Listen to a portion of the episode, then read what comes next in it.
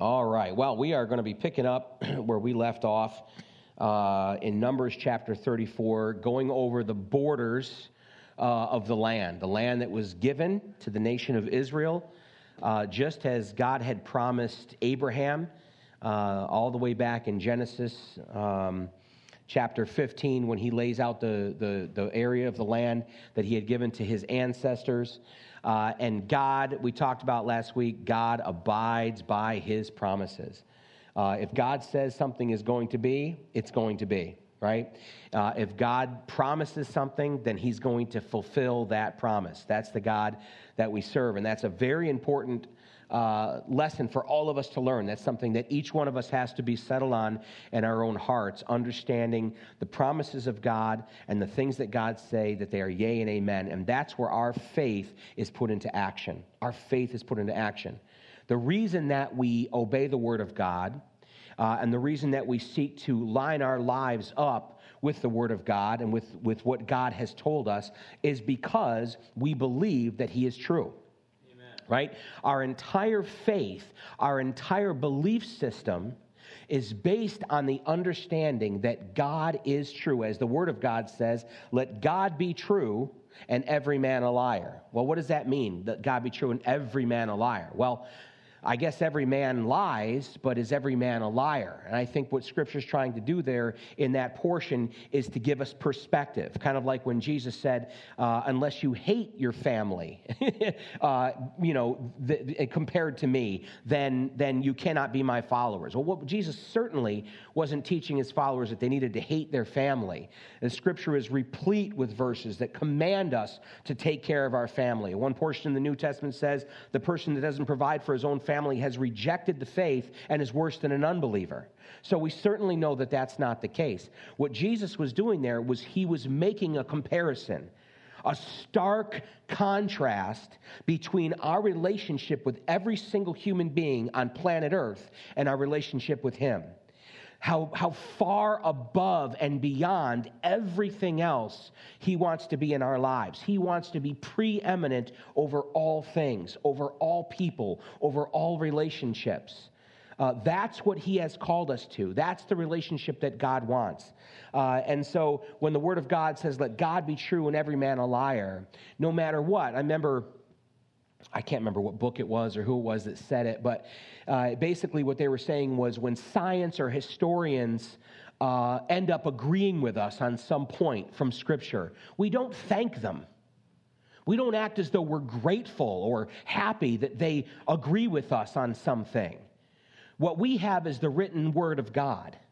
What we have is God's word given to man to be passed down from generation, generation to generation so that everyone would know exactly who God is and what he expects of us. The very fact that you have that book sitting in your lap this morning is a miracle. Study the history of the Bible. Study the history of the Word of God. Satan has attempted to destroy it time and time and time again, just as Satan has sought to destroy God's people time and time again. The fact that you have that book sitting in your lap this morning and that it is true and it is accurate and it is comparable to the ancient scriptures that Moses wrote down and the fathers of old wrote down is miraculous. And it tells us something very important. It tells us that God wants us to have this book. And God wants us to have it for a very specific reason, so that we might know. And if he's gone through all of that trouble and he's done and he's made sure that we have the Bible, and then he's given us these promises uh, and made these prophecies and told us these things within the Bible, how important do you think it is in his mind that we obey? How important do you think it is in his mind that we, as his children, believe that what he said is true. Uh, and so, if are we back up perfect? So, this is kind of where we left off last week. These are the borders from Numbers chapter 34, verses 1 through 12, where we are at. This is the borders as they're laid out. Uh, if you remember, Reuben and Gad and the half tribe of Manasseh before they crossed over the Jordan River to go into the promised land, the pastures on the east side of the Jordan were lush, were fertile, and they were people who kept flocks. And so they said to Moses, We want to stay here. We want this to be our inheritance. Uh, we want this to be where our borders are. And that's not what God had said. And of course, Moses was upset with them, and he goes through the whole thing, and he tells them, You can keep that if you cross over the Jordan River, help your brothers, uh, fight for the land, drive out the inhabitants of Canaan. Then, after that's all done, the conquest has been made, my will has been accomplished over there, then you can draw back to where you want to be. Um, the other tribe is, uh, that, was, that, that was not. Um, excuse me, that did not stay within the borders that God had given them was, was Dan. Dan was given a, a, place in the south, but moved to the north, to the northern part of Israel. We're going to go over that. But Dan moved to the northern part of Israel. So the tribes that did not uh, occupy the land that God had given them to occupy were Reuben, Gad, and the half tribe of Manasseh, and also the tribe of Dan that moved to the north. And it's interesting to note that Dan was the first tribe to go into idolatry when the, when the kingdom was divided between Rehoboam uh, and Jeroboam, uh, when that happened, which one was the son of Solomon? I always forget this. Rehoboam or Jeroboam? Rehoboam, right? Okay, that's what I think. If, if any scholars out there like, he's absolutely backwards, forgive me and bear with me. But Rehoboam was the son of Solomon, and he inherited the kingdom.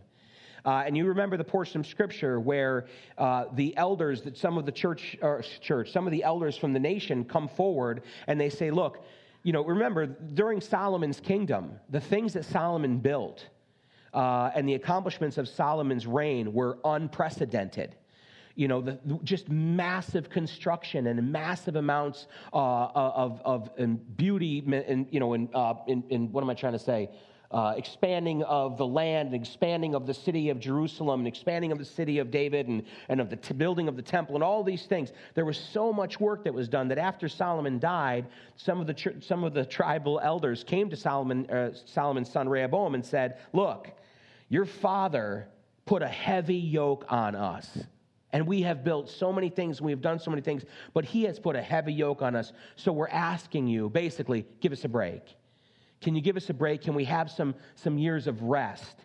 Uh, now that we've worked so hard to build the things that he commanded us to build. And of course, remember, Rehoboam has uh, list, talks to the, to the uh, advisors who his father had, and they said, listen to the people.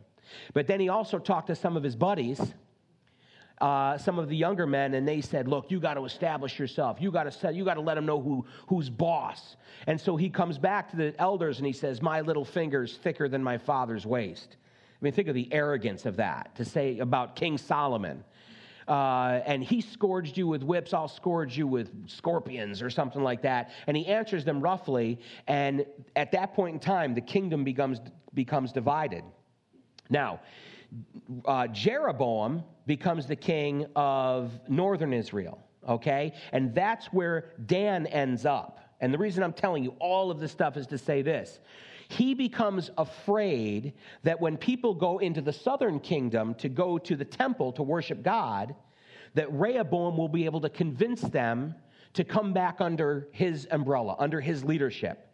And he's so afraid of that that he, he, he, erects altars and false gods in nowhere, nowhere, nowhere, nowhere else than the tribe of Dan in the area of the tribe of Dan. That's where the first open idolatry happens in the, in the nation of Israel uh, during the kingdom years. And he erects this altar and he begins to tell the people to worship there and to serve gods there because he's afraid that he'll lose the people if they head to the south to worship God. So Dan is the first uh, tribe to go into idolatry. They didn't keep God's borders okay? And Reuben, Gad, and the half tribe of Manasseh, who settle on the eastern side of the Jordan River, are the first tribes to go into captivity. And we talked about that last week. So, the importance of staying within the borders, right, that God has given us. But for our purposes today, I want to focus more on the promises of God, the promise that God gave specifically concerning the land of Israel uh, for Abraham back in the book of Genesis, for the children of Israel, the tribe of, uh, excuse me, the nation of Israel when they first went into the promised land, and up to and including today. Okay? So I want to read a couple of verses. We already read through chapter, we didn't pray over the scriptures yet this morning. Let's pray real quick. Sorry. Heavenly Father, we come before you in Jesus' name, Lord, and we just ask and pray, Father, that you would bless these scriptures to our understanding, Father, that you would allow us to take them and to, to put them into our hearts, Father, and, and to, to learn more of you this morning, Father, through them that we would see your faithfulness and your greatness, Lord, uh, and our faith would be bolstered, Lord, and our joy would be made even fuller than it already is in you, Lord. In Jesus' name we pray. Amen. Amen. So, uh, Numbers chapter 34, the borders of the land are laid out as you see here. But back in Genesis chapter 15 uh, and verses 18 to 21, God said this. He said, on the same, it says, on the same day, the Lord made a covenant with Abram, saying, To your descendants I have given this land, from the river of Egypt to the great river, the river Euphrates the Kenites, the Kenizzites, the, uh, the Kadmonites, the Hittites, the Perizzites, the Rephaim, the Amorites, the Canaanites, the Girgashites, and the Jebusites. And remember, God makes this covenant with Abraham. If you want to go to the next uh, slide, I think, I think we have it in the correct order. Can you see where it sticks out there? That's, the, that's what God laid out for Abram. That's what God laid out for Abram. You see how large it is? Now, this is going to come into play later, and this is very interesting because this is, as you can see, how much larger it is than the borders of Numbers 34. Can you see that? You see how, how giant it is, and that's what God lays out for Abraham, which is interesting, and we're going to come back to that, okay? And remember, when, he, when Abraham went into the land, God said, I want you to wander now throughout the territory that I've given you, to the east, to the west. And there's this beautiful picture of the freedom that we have in Jesus Christ that God has given us this, these great promises, and he, we are free in Jesus Christ. You understand? We are free. Uh, any human being or any organization or any church or any religious group that tries to hem you in, other than within the Word of God, okay, that's a pasture you don't get to leave, right? There are borders, right? There's always borders. But other than that, anybody who tries to hem you in or lock you into certain doctrines, uh, to a certain set of beliefs, other than the Word of God, don't ever listen to those people. Don't ever, ever listen to anybody. You answer to Jesus Christ. Amen? You answer to Jesus Christ. The only thing that we ever seek to do here in this church, hopefully, is to teach and preach the Word of God to the very best of our ability and trust that the Holy Spirit is going to take these things and imprint them on your heart and speak into your life. We believe in God. We don't have to have some system to keep you guys in line all right, or to try to keep you guys under, under wraps or in order. We trust the Holy Spirit to do that, right? Because if you're a believer in Jesus Christ and you love His Word, there should be a beautiful unity that we have through the Scriptures. We may not agree on every single thing, and listen, we don't have to. But we agree and understand the main tenets of Scripture, and there's a beautiful, beautiful relationship that comes from that. So, anyway, here's the borders that God is that God gave to Abram. Okay, now I want to fast forward to where we are now, and going a little forward into Deuteronomy chapter four, and verses 25 to 28. And of course, you know, when we first when they first come into the land of Canaan uh, in Deuteronomy, and they have this time where they the tribes stand on one, on one mountain and the other tribes stand on another mountain and they pronounce these blessings and these cursings. And there's this whole thing that takes place where God reiterates through Moses the promises that he's given them and the contingencies that they're based upon, right? Always they're based upon obedience. Any Christian, any believer in God, any follower of Jesus who lives their lives according to their own will and their own ways and their own decrees, you understand, is not under the blessing of God. It doesn't mean that God can't bless them. It doesn't mean that God won't move them because He will. I, I lived that life for many years, right? But you cannot live a life according to your own standard, according to your own way, and believe that you're going to be under the blessing of God. That's just simply not the way it works. God doesn't leave, you leave, right? God lays out the borders for our lives, and He asks us to stay there so that He can fully bless us. And so that's what we have taking place at the beginning of Deuteronomy: is the promises are being reiterated. Also, the laws that God is giving the people are being reiterated. And Deuteronomy 4, 25 to 28 says this. This is Moses speaking to the people. When you beget children and grandchildren and have grown old in the land and act corruptly and make a carved image in the form of anything, Dan, remember, and do evil in the sight of the Lord your God to provoke him to anger, I call heaven and earth to witness against you this day that you will soon utterly perish from the land which you cross over the Jordan to possess You will not prolong your days in it, but will be utterly destroyed. And the Lord will scatter you among the peoples, and you will be left few in number among the nations where the Lord will drive you. And there you will serve gods, the work of men's hands, wood and stone, which neither see, nor hear, nor eat, nor smell. Somber, right? very somber. And it's like, thanks, Mo. You know what I mean? Like, we haven't even started yet. And he's like, oh, you're going to screw up. You know what I mean? Now, I want to go to Jeremiah chapter 16. Now, quick, quick history lesson again, okay? Quick history lesson. We're doing Bible outline stuff this morning the children of Israel come into the promised land that God has given them, right? And Joshua, after Moses dies, God takes Moses, and Joshua is the leader of the nation of Israel now. They go into the promised land and they drive the inhabitants out, not completely, not fully. And they inhabit the land, the borders, for the most part, that God had given them to inhabit and they're there in the land and they begin to live life. Well, it doesn't take long after the death of Joshua and the elders of that first generation before the children of Israel, because they have not utterly driven all of the inhabitants of the land of Canaan out of the land, that they begin to be influenced by them and they begin to be brought into idolatry. They start worshiping at high places. They start worshiping the Baals. They start worshiping the Ashtoreths and things of that nature. And throughout the book of Judges, right? Genesis, Exodus, Leviticus, Numbers, Deuteronomy, then Joshua, and then in the book of Judges, it's within the land, and the judges that are raised up to rule or, or to reign over the people of Israel, to lead them and to hear the voice of God. And during that book of Judges, it's like this. You guys who have read it, you know, it's like this. The children of Israel go into idolatry and disobedience, and God begins to give them defeat at the hands of their enemies within the land. Whoever it might be, the Midianites, the Philistines, you name it and they and they begin to to defeat them in battle. They begin to take back over some of the, the, portions of land and they begin to oppress the children of israel. The children of israel cry out to god please save us. God raises up a deliverer who delivers them from the hand of their enemies. They repent. They go back to serving god and then they go right back into idolatry. And it's back and forth, and back and forth, and back and forth until ultimately they cry out that they want a king to rule over them to be like all of the other nations.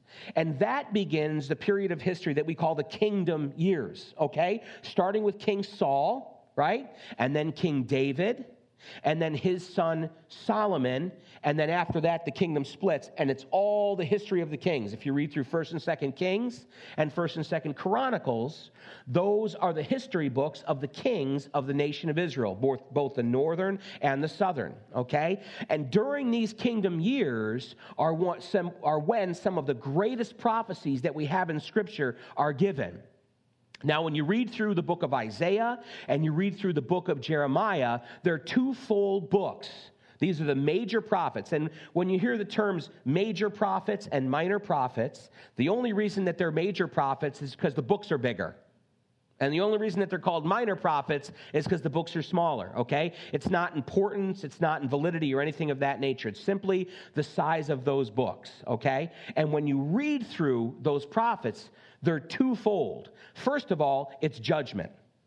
It's that God's judgment is coming because the nation of Israel, after the splitting of the kingdoms, primarily, they go deeper and deeper and deeper and deeper into idolatry, into absolute rebellion against God.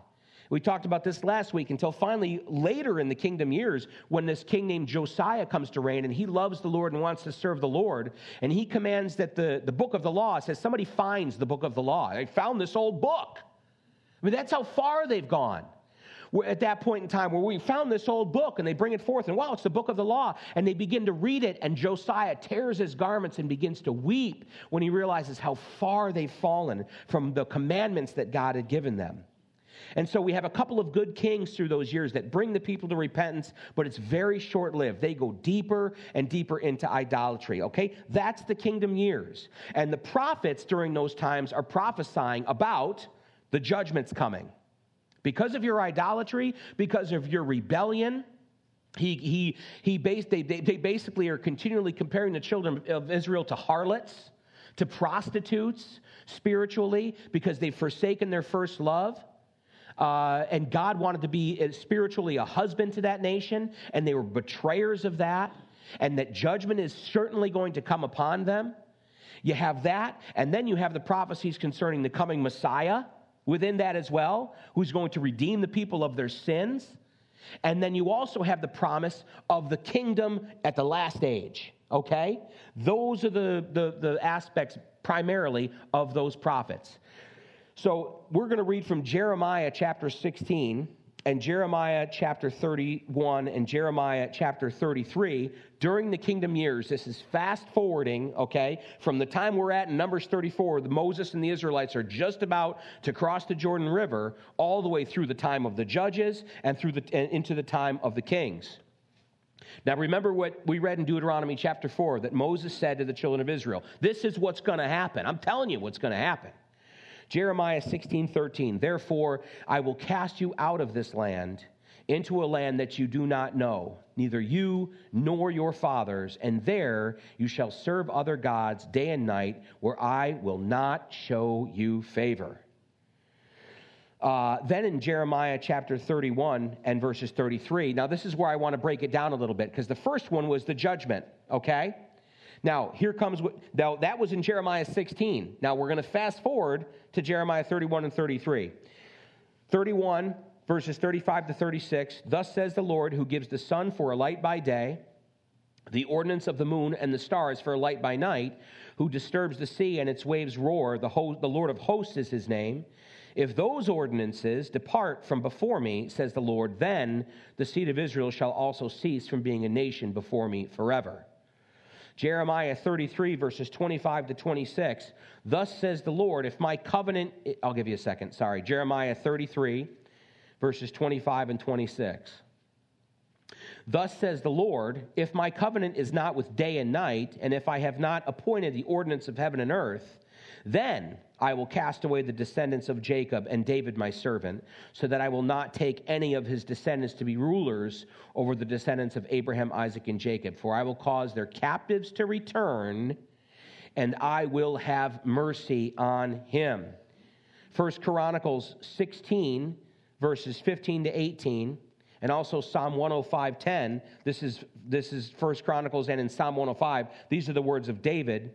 Remember his covenant forever, the word which he commanded for a thousand generations. The covenant which he made with Abraham and his oath to Isaac and confirmed it to Jacob for a statute, to Israel for an everlasting covenant, saying, To you I will give the land of Canaan as an allotment of your inheritance. Now, what I want to point out to you, that what I'm trying to get to, the point I'm trying to make here, is that even within the rebellion of the nation of Israel, okay? Now, when we get into Deuteronomy, Moses is going to go over, there's a whole chapter, almost two chapters committed just to him reiterating all their failures, all their lapses in faith, all of their rebellions, and he reminds them of those. Uh, as he's giving them the blessings and the, and the cursings. And now in the kingdom years, we find Moses' prophecy over them being fulfilled, as Jeremiah says, You're going to be taken out of this land. But in the midst of that, and this is what I want us to understand for our purposes, in the midst of that, the promises of God to the children of Israel and to the nation of Israel remain. And we read it. A statute, how long? Forever, everlasting, a thousand generations. They will never cease. It's very important for us to understand this because Israel, even up to this day, is the one thing that we can look at and say they are proof of the promises of God, the promises of God fulfilled, and that the promises that He has made that have not yet been fulfilled are going to be fulfilled. The existence of the nation of Israel. And all the nations uh, around the world, and even the people within our own borders, who want to diminish what the nation of Israel is and claim that their borders and that the land is and their their uh, ownership of the land is not relevant, that it's not binding, that it really isn't their land. Understand this: it's garbage. It's absolute garbage. And here's why. Here's why. It's not dependent upon the faithfulness of the people, is it? The promises of God are never dependent on the faithfulness of the people. Thank God, right? Thank God. When he, when the Bible says that when we are faithless, he remains faithful, right? He cannot deny his own. And the same thing goes for the nation of Israel. Regardless of their rebellion, regardless of the, of the, the wrongs that they have committed as a nation, as a government, whatever, whatever the case may be, that has absolutely nothing to do with the land. That has absolutely nothing to do with the promises of God. It's important that we understand that as believers in Jesus Christ. Um, so, we remember, okay, so now I want to turn to Revelation chapter 21. Actually, I'm sorry, let's turn to Matthew chapter 21. Turn with you to Matthew chapter 21. You guys all know this portion.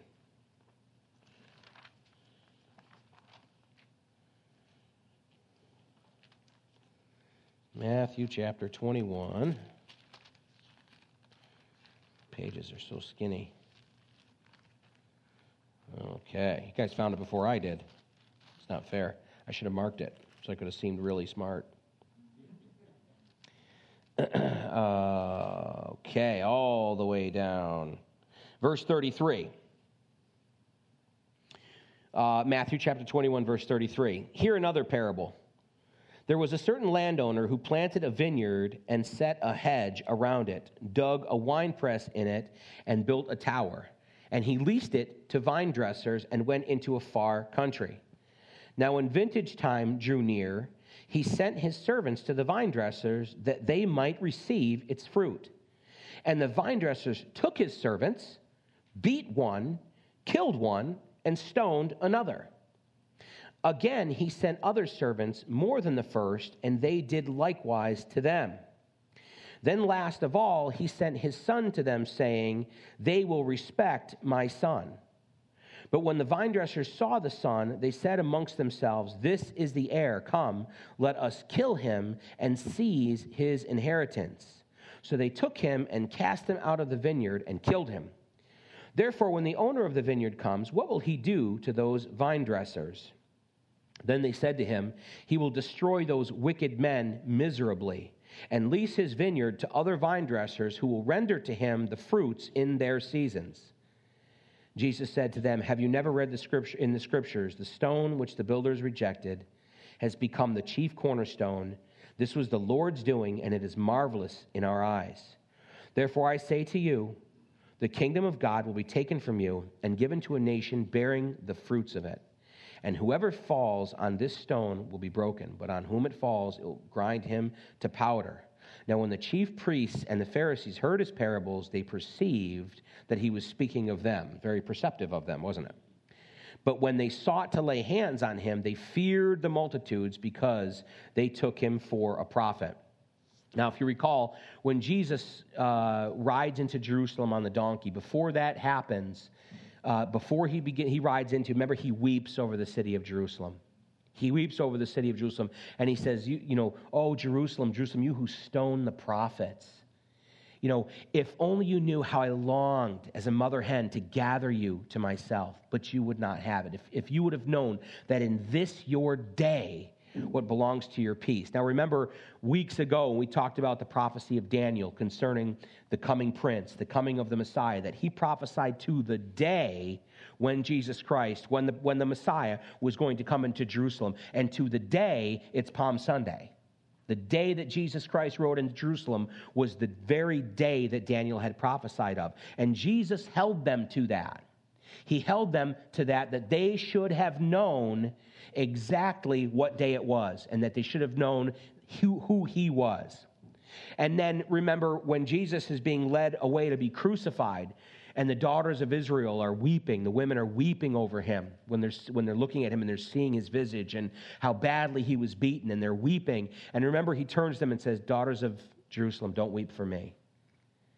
And remember, because when they were crying out, and when Pilate says, when he washed his hands, says, Blood is not on my hands. Remember what they said? Let his bloods be on our heads and on the heads of our children. And so, as being led away to be crucified, Jesus tells them, and they're crying. He says, Don't cry for me. Cry for your children and your children's children. Now, in 70 AD, we know what happened. Titus Vespasian came in and he sacked Jerusalem. He destroyed the temple. And at that point in history, the children of Israel were driven out of the land of Israel and scattered into all the nations, also prophesied through the prophets in the Old Testament, scattered through all the nations for 2,000 years almost right? And dad's talked to it about a thousand times to us until 1948 after World War II, when they were given back that land uh, to be their own. And the day they declared independence, they were attacked by all the nations around them, and God supernaturally sustained them and, and has up until this day. What, I'm, what I want to get at, the point I'm trying to make is that throughout their history, throughout their history, the children of Israel, the nation of Israel, it's been this cyclical thing where they have rebelled against God, God has brought judgment against them, and then God has restored them. And it's, it's, what was spoken by Moses, it's what was spoken by the, by, by the prophets, that God has, has told them if you do these things, you're going to be cast out of the land. And they do those things, and they're cast out of the land, and then God brings them back. It happened with the Babylonian captivity.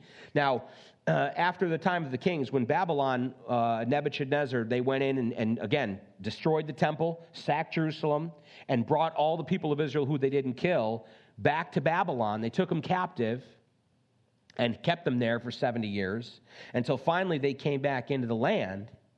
Okay? And during that time, that's when Daniel made his prophecies. But they were, and God called it out. He said, I called you by name, Cyrus, that he was going to be the one that was going to release them to go back into the promised land. And that's exactly what happened. Babylon was, was, was uh, defeated by the Medo Persian Empire. And King Cyrus, Artaxerxes, but his name was Cyrus, is the one who gave the decree that they would go back to, to Israel and rebuild Jerusalem and rebuild the temple as well. It's amazing. And that's when that prophecy that Daniel gave, it went from that time until the time that the Messiah would come. And so God's promise was fulfilled. God did exactly what he said he was going to do, driving them out of the land. He did exactly what he was going to said he was going to do, bringing them back into the land. After that point of time, you have, you know, under the Greek, uh, you have the, after the Medo Persians, you have the Greek empires and then the Roman empires. And all of these empires, the Jews were subjugated to them. Okay? Now, I want to point out when the Jewish people came back, when the Israelites came back from the Babylonian captivity, they were forever cured of idolatry. You, you, never read anything after that point of them erecting a, a statue or an altar to Baal or anything like that. They were forever cured of idolatry. But an interesting thing happened. They became so absolutely, um, completely consumed with the law of Moses and the interpretations of the law of Moses that they became something even worse or just as bad as idolaters. They became ultra religious. They became ultra religious. And their religion was based on man's reaching God. That was what the religion was based on. They become so steeped in it, so immersed in it, that when finally the promised Messiah comes, what happens, we know, they reject him completely. They reject him completely. And that's the story of the Gospels of Jesus Christ. And just as God promised, because they rejected the Messiah, this thing happens, this amazing thing happens where the ministry, just like Moses says back in, in Deuteronomy, uh, let's see. Oh, no, it was, it was in uh, Jeremiah. Let's see. Oh, I lost it. That the ministry was going to be given to a people, another people. That's you and me. That is the Gentile church, okay?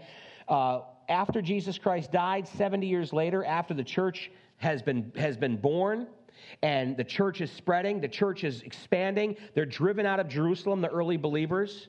Uh, they're driven throughout the known world, and wherever they go, they spread the gospel and they build these churches. In 70 AD, the destruction of Jerusalem happens. And a countdown begins at that point in time. The countdown begins at that point in time to the final promises of God being fulfilled. He fulfilled uh, them being taken into exile into Babylon. He fulfilled the promises of their return. He fulfilled the promises of the coming of the chosen one of the Messiah through Jesus Christ.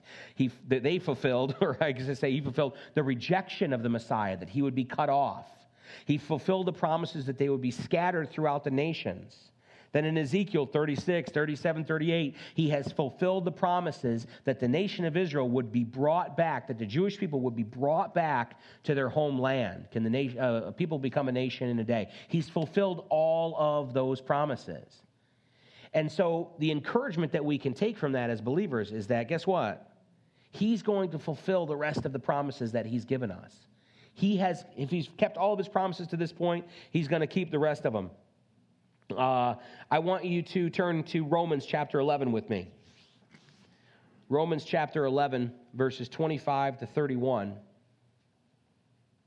Because now here is where a lot of Christians have gotten off in the weeds concerning the nation of Israel. Is that once Jesus Christ was rejected by the Jewish leadership and by the nation, and then he was crucified. And the, of course, the ministry, just as God had prophesied, went to the Gentiles at that point in time. Uh, this heresy began amongst the early, a lot of the portions of the early church, that God was done with the Jewish people, that God was done with the nation of Israel.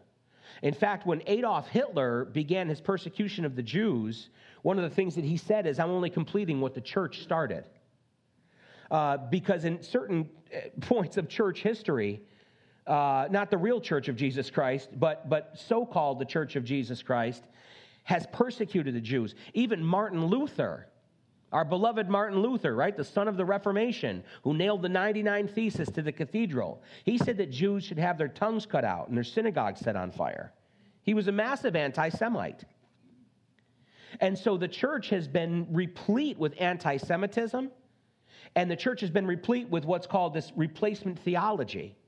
Uh, the idea that we are now the, pros, the promised ones of God. We, we have inherited that promise that was given to the land of Israel, to the nation of Israel, to Abraham, to Isaac, and Jacob. That all now belongs to the church. And I don't know for the life of me how anybody could read through the Bible as it's written and come away with that. The problem is, is that at some point in time, churches and Christians began to not take the Bible literally, began to not look, look at the Bible exactly as it's written and say, that's what it means. The promises that we read that God gave to the nation of Israel, he was very, very clear, wasn't he? That they were forever. Now, listen to what Paul says in Romans chapter 11, verses 25 to 31. For I do not desire, brethren, that you should be ignorant of this mystery, lest you should be wise in your own opinion. That blindness in part has happened to Israel until the fullness of the Gentiles has come in. And so all Israel will be saved. As it is written, the deliverer will come out of Zion, and he will turn away ungodliness from Jacob. For this is my covenant with them when I take away their sins. Now, concerning the gospel, they are enemies for your sake, but concerning the election, they are beloved for the sake of the fathers. Here it is For the gifts and the calling of God are irrevocable. For as you were once disobedient to God, yet now, having obtained mercy through their disobedience, uh, excuse me, for as you were once disobedient to God, yet have now obtained mercy through their disobedience, even so, these also have now become disobedient, that through the mercy shown you, they may also obtain mercy. And Paul goes on, read Romans, Rome, the book of Rome, the whole book of Romans, but Paul's teachings and Paul's exhortations on the nation of Israel are very, very, very clear. God is not done with the nation of Israel. In fact, when we get into Revelation, after the rapture of the church and the time of the tribulation, before the, the real time of the tribulation begins, the first thing God does is he seals, remember, 144,000 virgin Jewish males. I don't know where he gets them from. I don't know where, I don't, but it says 12,000 from each tribe, from each of the 12 tribes, 144,000 are sealed by God to go and to spread the gospel of Jesus Christ.